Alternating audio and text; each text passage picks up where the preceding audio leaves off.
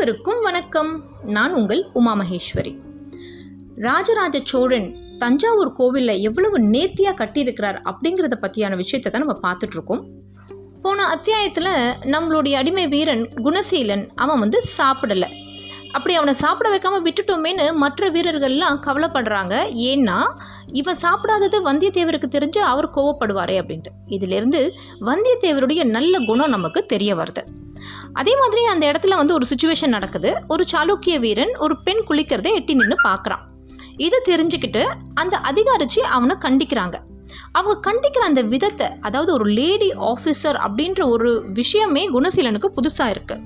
குணசீலன் வந்து அப்படியே வியந்து பார்க்குறான். ஒரு பெண்ணால் இப்படிலாம் நடந்துக்க முடியுமா? பாண்டிய தேசத்தில் அரசி கூட இந்த அளவுக்கு இருந்தது கிடையாதே. அரசியானும் கூட இந்த மாதிரி அதட்டலாவும் சீற்றத்தோடும் இருந்ததை நம்ம பார்த்தது இல்லையே அது எப்படி ஒரு பெண்ணால் இப்படி இருக்க முடியுது? இவங்க வெறும் ஏவல் மட்டும்தான் செய்வாங்களா இல்லை அடிதடி கூட செய்வாங்களா அப்படின்னு ஆச்சரியத்தோடு பார்த்துட்ருக்கான் அங்கே அந்த விசாரணை நடந்துட்டுருக்கு இதை தான் போன அத்தியாயத்தில் பார்த்தோம். வாங்க இந்த அத்தியாயத்துக்கு போகலாம். அத்தியாயம் அறுபத்தி எட்டு. எந்த கேள்வியும் கேட்க தேவையில்லை என்று அங்குள்ளோர் எல்லோருக்கும் தெரிந்தது. ஒரு இளைஞனின் மன அவசம் என்பது புரிந்தது. எல்லா காலங்களிலும் எல்லா தேசங்களிலும் உண்டான விடலை விளையாட்டு என்பது தெரிந்தது. ஆனால் விசாரிக்காதும் விடக்கூடாது. வந்து பார்க்கும்படி உனக்கு அழைப்பு விடப்பட்டதா? அதிகாரிச்சு விசாரித்தாள். அந்த சாளுக்கிய வீரன் கண்கள் லேசாக மிரண்டன. பிறகு அமைதியாயின. இல்லை என்று தலையசைத்தான். உனக்கு திருமணம் ஆகிவிட்டதா இல்லை. உடற்பசியின் உந்துதல் தாங்காமல் இவ்விதம் செய்துவிட்டாய் என்று எடுத்துக்கொள்ளலாமா இதற்கும் அந்த இளைஞன் பேசாதிருந்தான். நீ செய்தது மிகப்பெரிய குற்றம் என்று நான் நினைக்கவில்லை. உலகத்தில் உள்ள எல்லா இளைஞர்களுக்கும் இது குறித்த ஆசை இருக்கும். ஆனால் இன்னொரு முறை இவ்விதம் செய்யாதே. இந்த சோழ தேசம் நாகரிகமான தேசம். பெண்களை மரியாதையாக நடத்துகின்ற தேசம். உனக்கு இந்த வேலைக்காரியின் மீது ஈடுபாடு இருப்பின் இதை வெளிப்படையாக சொல். நேரடியாக போய் பேசு. அதை விட்டுவிட்டு இப்படி திருட்டுத்தனமாக ஒளிந்திருந்து ஓலை இடுக்கு வழியாக உடம்பு பார்ப்பதென்பது எவருக்கும் லாபமில்லாத விஷயம். அதிகாரிச்சி சொல்ல "ஹ" என்று அலட்சியமாக ஒரு குரல் அந்த சாளுக்கிய வீரனிடமிருந்து வந்தது. அதிகாரிச்சி கடுமையானால் கூர்மையானால் அவனை உறுத்து பார்த்தாள். ஏன்? எதற்காக இவ்விதம் குரல் கொடுக்கிறாய்? நான் இங்கே பிடிப்பட்ட வீரன். சோழ தேசத்திற்கு அடிமையாக வந்தவன். நான் யாரிடம் போய் என் மனதை சொல்வது? எவரிடம் போய் என் விருப்பத்தை தெரிவிப்பது? தெரிவித்தால் எவர் கேட்பார்கள்? இங்கு மூட்டை தூக்கவும் வீடு பெருக்கவும் சுவரிலுள்ள ஒட்டடைகளை எடுக்கவும் தான் உபயோகப்படுத்திக் கொள்கிறார்களே தவிர என் மனம் என்ன விரும்புகிறது என்பதை எவரும் கேட்பதில்லை. எனவே நானும் சொல்வதில்லை. ஆனாலும் பெண்களை பார்த்தால் பரவாசமாகின்ற நினைப்பை என்னால் அடக்க முடியவில்லை என்றான் அவன். குறிப்பாக இந்த வீட்டு சுவரேறி இந்த வீட்டு பெண்ணை பார்ப்பதற்கு ஏதேனும் காரணம் உண்டா அதிகாரிச்சி கை கட்டி கொண்டு அவனையே பார்த்தாள். குணசீலன் அவளையே வியப்போடு பார்த்து கொண்டிருந்தான். உண்டு. என்ன அது? அவள் மிகவும் வாலிப்பானவள். அந்த வாலிப்பு எனக்கு ஆச்சரியத்தை கொடுத்தது. இவ்வளவு அழகான உடம்பா? கருப்பாக இருந்தாலும் இத்தனை கட்டுமஸ்தாக பெண்களால் இருக்க முடியுமா என்ற வியப்பு இருந்தது. சாளுக்கிய தேசத்து பெண்கள் சிகப்பாக இருந்தாலும் ஒல்லியாகத்தான் இருப்பார்கள். அவர்களுக்கு உடம்பின் அங்கங்கள் மிக சிறியவனமாகத்தான் இருக்கும். இவ்வளவு பருத்த தனமுள்ள உரமுள்ள பெண்ணை நான் இதுவரை பார்த்ததே இல்லை. தெருவில் போகும்போதெல்லாம் அவளை பின்தொடர்ந்து போவேன். அவள் எங்கு நின்றாலும் அவளுக்கு அருகே நிற்பேன். அவள் என்னை பார்க்க மாட்டாளா என்று ஆசைப்படுவேன். அவள் பார்த்துவிட்டு அலட்சியமாக போவாள். இன்று யாரோ கூப்பிட்ட பொழுது குளித்துவிட்டு வருகிறேன் என்று சொல்லிவிட்டு போனாள். நான் அவர்கள் வீட்டு சுவரருகே காத்திருந்தேன். அவள் வந்ததும் தெரிந்தது சுவரேறி குதித்து ஓலை தடுப்பு வழியாக அவள் அழகை பார்த்தேன். இது தவறு இளைஞனே. இந்த ஆசை உன்னை கொலை முயற்சியில் அல்லது பெரும் திருட்டில் கொண்டு போய் விட்டுவிடும். உன்னுடைய அவலாதிகள் எனக்கு புரிகிறது. ஆனாலும் உபதளபதியின் வீட்டு சுவரேறி குதித்தது பெண்ணுக்காக என்றில்லாமல் உபதளபதியை கொலை செய்வதற்காக நீ குதித்தாய் என்று குற்றம் சாட்டப்பட்டால் யாரும் எதுவும் செய்ய முடியாது. எனவே இன்னொரு முறை இந்த தவறு செய்யாமல் இருக்க வேண்டும். எனவே மன்னிப்பு கேட்டுவிட்டு வெளியே போ. அந்த இளைஞன் தயங்கினான். பல் கடித்தான் அவன் உதடுகள் துடித்தன. கைகள் இறுகின. மூச்சு சீரலாய் வெளிவந்தது. ஏன் வேகமாக மூச்சு விட்டாய்? மன்னிப்பு கேள் என்றும் சோழ தேசத்தில் கேட்பீர்கள் போலிருக்கிறது. எதற்காக புதர் ஓரம் மலஜலம் கடித்தாய்? சோழ தேசத்தை அழுக்காகி விட்டீர்கள் என்றும் கூவுவீர்கள் போலிருக்கிறது. ஒரு பெண்ணின் வாலிப்பை பார்த்ததற்காக நான் மன்னிப்பு கேட்க வேண்டும் என்பது பைத்தியக்காரத்தனமாக இருக்கிறது என்று சற்று சீற்றத்துடன் சொன்னான். அதிகாரிச்சி முன்னேறினாள். பளிச்சென்று அவன் தொடையை பிடித்தாள். அழுத்தி உலுக்கினாள். ஓங்கி அரைந்தாள். அவன் நிலை குலைந்தான் சுவரோரம் சாய்ந்து கொண்டான். அந்த பெண் உன் தங்கையாக இருந்தால் என்ன செய்வாய்? என்று அதிகாரிச்சி அவன் தலையை சுவரோடு வைத்து அழுத்திய வண்ணம் கேட்டாள். அது உன் தாயாக இருந்தால் எத்தனை பேரை வேடிக்கை பார்க்க அனுமதிப்பாய்? நீ செய்தது தவறு என்பதை தெளிவாக சொன்ன பிறகும் மன்னிப்பு கேட்க மாட்டேன் என்று அடம் பிடித்தால் அது அயோக்கியத்தனம். சோழ தேசத்தில் உனக்கு சில சுதந்திரங்கள் கொடுக்கப்பட்டிருக்கின்றன. ஆனால் அத்துமீறினால் கூட கேட்பார் இல்லை என்று நினைத்து கொண்டிருக்கிறாய். அது தவிர உன்னுடைய அசைவு சிறிது தவறானாலும் சோழ தேசத்தில் மிக பயங்கரமாக விசாரிக்கப்படும் மிக பலமாக தண்டிக்கப்படுவாய். இவனுக்கு ஆறு கசையடிகள் கொடுத்து வெளியே அனுப்புங்கள் அதிகாரிச்சி உத்தரவிட்டாள். அவனை முற்றத்திற்கு இழுத்து போனார்கள். ஒரு வீரன் அவன் பின்பக்கம் கைகளை இழுத்து கயிறால் கட்டி நிறுத்தினான். இரண்டு வீரர்களும் அங்குள்ள வீரர்களிடம் சவுக்கு கேட்டு வாங்கி கொண்டார்கள். சவுக்கு சொடுக்கும் சத்தம் கேட்டு அக்கம் பக்கம் நடந்து போனவர்கள் நின்று வேடிக்கை பார்த்தார்கள்.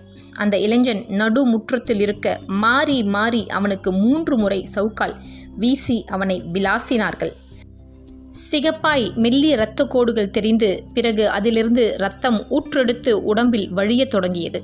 அதிகாரிச்சி உள்ளே யாருக்கோ குரல் கொடுக்க ஒரு நீர்ப்பானையோடு ஒரு பெண் ஓடி வந்தாள். அவன் அழத் துவங்கியிருந்தான். அவனை தோல் பிடித்து ஒரு ஆள் உட்கார வைத்து அவன் தலையில் நீர் கொட்டினார்கள். நீரின் குளுமையில் உடம்பு நனைந்ததும் ரத்தம் வழிவது நின்றது. ஒரு துணியால் ஒரு வீரன் அவன் ஈரத்தை துடைத்தான். வைத்தியர் போல் யாரோ ஒருவர் வந்து அவனுடைய காயங்களில் வேகமாக மருந்து தடவினர். அணில் வாளால் செய்யப்பட்ட தூரிகையை மருந்தில் குழைத்து மடமடவென்று அவன் காயம் முழுவதும் தடவினார். அவன் கைக்கட்டுகளை அவிழ்த்து விட்டார்கள். போ என்று சொன்னார்கள். அவன் தலைகுனிந்த வண்ணம் முற்றம் விட்டு வீரர்கள் பின்தொடர வெளியே போனான். இனி இவன் உள்ளாலையில் இருக்க வேண்டாம். புறம்பாடிக்கு அனுப்பிவிடுங்கள் என்று பின்னாலிருந்து அதிகாரிச்சி உரத்த குரல் கொடுத்தாள்.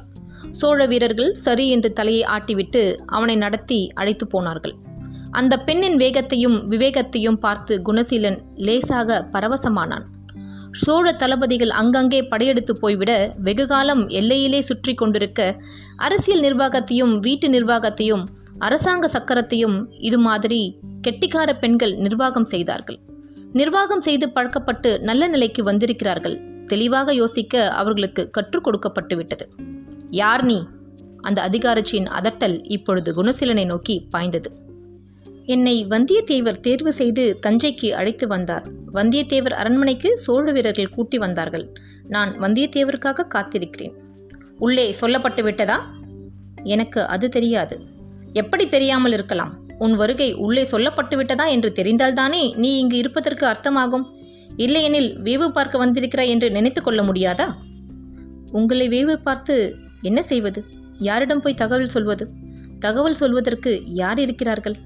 குமரியிலிருந்து வேங்கடம் வரை எல்லோரையும் அடித்து புலிக்கொடி நாட்டி விட்டீர்கள் உங்களை நான் எதற்கு வேவு பார்க்க வேண்டும்? சரி நீ யார்? குணசீலன் பாண்டி நாட்டு வீரன் ஒற்றற்படை உபதளபதி. நீ வருவாய் என்று எனக்கு சொல்லப்பட்டது. அவள் கேயூரம் சுட்டிக்காட்டி எப்பொழுது கொடுத்தார்கள் என்று கேட்டாள். அவன் புறம்பாடியில் தரப்பட்டது என்று பதில் சொன்னான். பாண்டிய நாட்டின் எந்த பகுதியிலிருந்து வருகிறாய்? வைகை நதியா அல்லது வேறிடமா? அவன் தன் சேர தேசத்து எல்லைப் பகுதியை சொன்னான். மலைநாட்டை சேர்ந்தவன் என்பதை விவரித்தான். வந்தியத்தேவர் சிவபூஜை செய்து கொண்டிருக்கிறார். சற்று நேரத்தில் முடிந்துவிடும். வா இங்கு உட்கார். திருமணமாகிவிட்டதா? இல்லை. ஏன்? உன்னை பார்த்தால் இருபத்தைந்து அகவைக்கு மேலும் தெரிகிறதே. ஆமாம் போர் போர் என்று அலைந்து பல்வேறு திக்கிக்கும் நகர்ந்து திருமணம் பற்றிய சிந்தனையே மறந்துவிட்டது. எனக்கு புரிகிறது. விடுதலை கொடுத்தோம் ஏன் போகாமல் இருக்கிறேன்? பாண்டி தேசத்திற்கு போகலாம் என்று சோழ வீரர்கள் சொல்லியிருப்பார்களே? சொன்னார்கள். நான் போகவில்லை. என்ன காரணம்? ராஜராஜ சோழர் மிகப்பெரிய கோவில் ஒன்றை கட்டுகிறார் என்றும் அந்த கோவில் பணிக்கு ஆட்கள் தேவை என்றும் சொல்லப்பட்டது. நான் சிவனுக்கு பிரியமானவன் அவனுக்கு ஏதேனும் செய்ய விரும்பினேன். கோவில் கட்டுவதில் ஈடுபட வேண்டுமென்பது என் ஆசை என்றான் குணசீலன். அவ்வளவுதானா? இல்லை இதற்கு மேலும் உண்டு. என்ன? பாண்டிய தேசத்தினுடைய நாகரிகம் வேறு விதமானது. சோழ தேசத்தின் நாகரிகத்தை நான் கற்று உணர்ந்து இங்கு உண்ணுகின்ற உணவு போலவும் உடை போலவும் பேச்சு போலவும் நடத்தை போலவும் பாண்டிய தேசத்தில் கொண்டு போய் சொல்வதற்கு இருக்கிறேன். சோழ தேசத்தை நன்கு தெரிந்து கொள்வதற்காக இங்கு தங்க விரும்பினேன். வேறு எங்கேனும் இருப்பதை விட சோழ தேசத்தை புரிந்து கொண்டு தஞ்சையில் இருப்பதுதான் சிறந்தது என்று சொன்னார்கள். ஆகவே திருவற்றியூரிலிருந்து தஞ்சை வரை நாங்கள் கோவில் பணிக்காக நடத்தி அழைத்து வரப்பட்டோம்.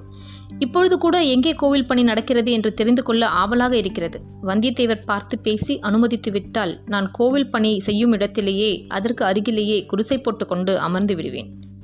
வந்தியத்தேவர் உன்னை கோவில் பணிக்கு அனுப்பப் போவதில்லை என்றாள் அவள். பிறகு? தனக்கு அந்தரங்க ஆளாக வைத்துக் கொள்ளப் போகிறார். எங்கெல்லாம் வந்தியத்தேவர் போகிறாரோ அங்கெல்லாம் நீ இருக்க வேண்டும். அடைப்பக்காரனா? முட்டாள். சோழ தேசத்தின் ஒரு போர் வீரனை வெறும் வெற்றிலை பாக்கு மடித்து கொடுப்பவனாக யாருமே நடத்த மாட்டார்கள். சோழ தேசத்தின் அடிநாதமே மனிதர்களை மதிப்பது. போரோ போரற்ற காலமோ மனிதர்களுடைய புத்தியை யோக்கியதையை திறமையை மதிப்பது குறைகளை பெரிதுபடுத்தாமல் இருப்பது. சற்று முன் இங்கு வந்து தண்டிக்கப்பட்டானே. அதே இளைஞன் பாண்டிய தேசத்தில் வேறொருவர் மனைவி குளிக்க அல்லது வேறு ஒரு பெண் குளிக்க எட்டி பார்த்தால் என்ன ஆயிருக்கும்? சிரசேதம் செய்திருப்பார்கள் என்றான் குணசீலன். இங்கு செய்யப்படவில்லை ஏன்? எனக்கும் அது புரியாத புதிராகத்தான் இருக்கிறது. இருபது வயது இளைஞன் கைது செய்யப்பட்டு இங்கு வந்திருக்கிறான். அவன் காமத்திற்கு என்ன வழி? எது வடிகால்? அவன் வாலிப்பான பெண்ணை பார்த்தபொழுது உயிரையும் திருணமாக மதித்து சுவர் ஏறி குதித்து வேடிக்கை பார்த்திருக்கிறான் என்றால் அவன் உடம்பு அவஸ்தை எவ்வளவு பெரியது? அதற்கு போய் தண்டனை வழங்க வேண்டுமா? எச்சரித்து விட்டுவிட்டோம். இது இயல்பு என்று எங்களுக்கு தெளிவாக தெரிகிறது. விட்டுவிட்டால் மறுபடியும் வேறிடம் போய் வேடிக்கை பார்க்க மாட்டானா? வேற எங்கேனும் ஒரு பெண்ணை தனியிடத்தில் கைப்பற்றி இழுத்து கட்டி தழுவ மாட்டானா? குணசீலன் அதிகாரிச்சியிடம் கேட்டான். அவளோடு சல்லாபிப்பது அவனுக்கு பிடித்திருந்தது. உள்ளே ஒரு மன இறுக்கத்தை தளர்த்தியது. இத்துடன் இந்த அத்தியாயம் அறுபத்தி எட்டு முடிவடைகிறது. இந்த அத்தியாயத்தில் நம்ம நிறைய விஷயங்களை தெரிஞ்சுக்க முடியுது. ஒரு சோழ தேசத்தில் இருக்கிற அதிகாரிகள் கூட எந்த அளவுக்கு தெளிவாக இருந்திருக்கிறாங்க? அதாவது தெளிவாக இருக்க சொல்லி அவங்களுக்கு சொல்லி கொடுக்கப்பட்டிருக்குன்னு தெரியுது. குணசீலன் இந்த அதிகாரிச்சியை பார்த்து அப்படியே பிரமிச்சு போய் தான் நின்றுட்டுருக்கான் இனி அடுத்தடுத்த அத்தியாயத்தில் என்ன வருதுன்னு பார்க்கலாம். அதுவரை உங்களிடமிருந்து நான் விடைபெறுகிறேன். நன்றி வணக்கம்.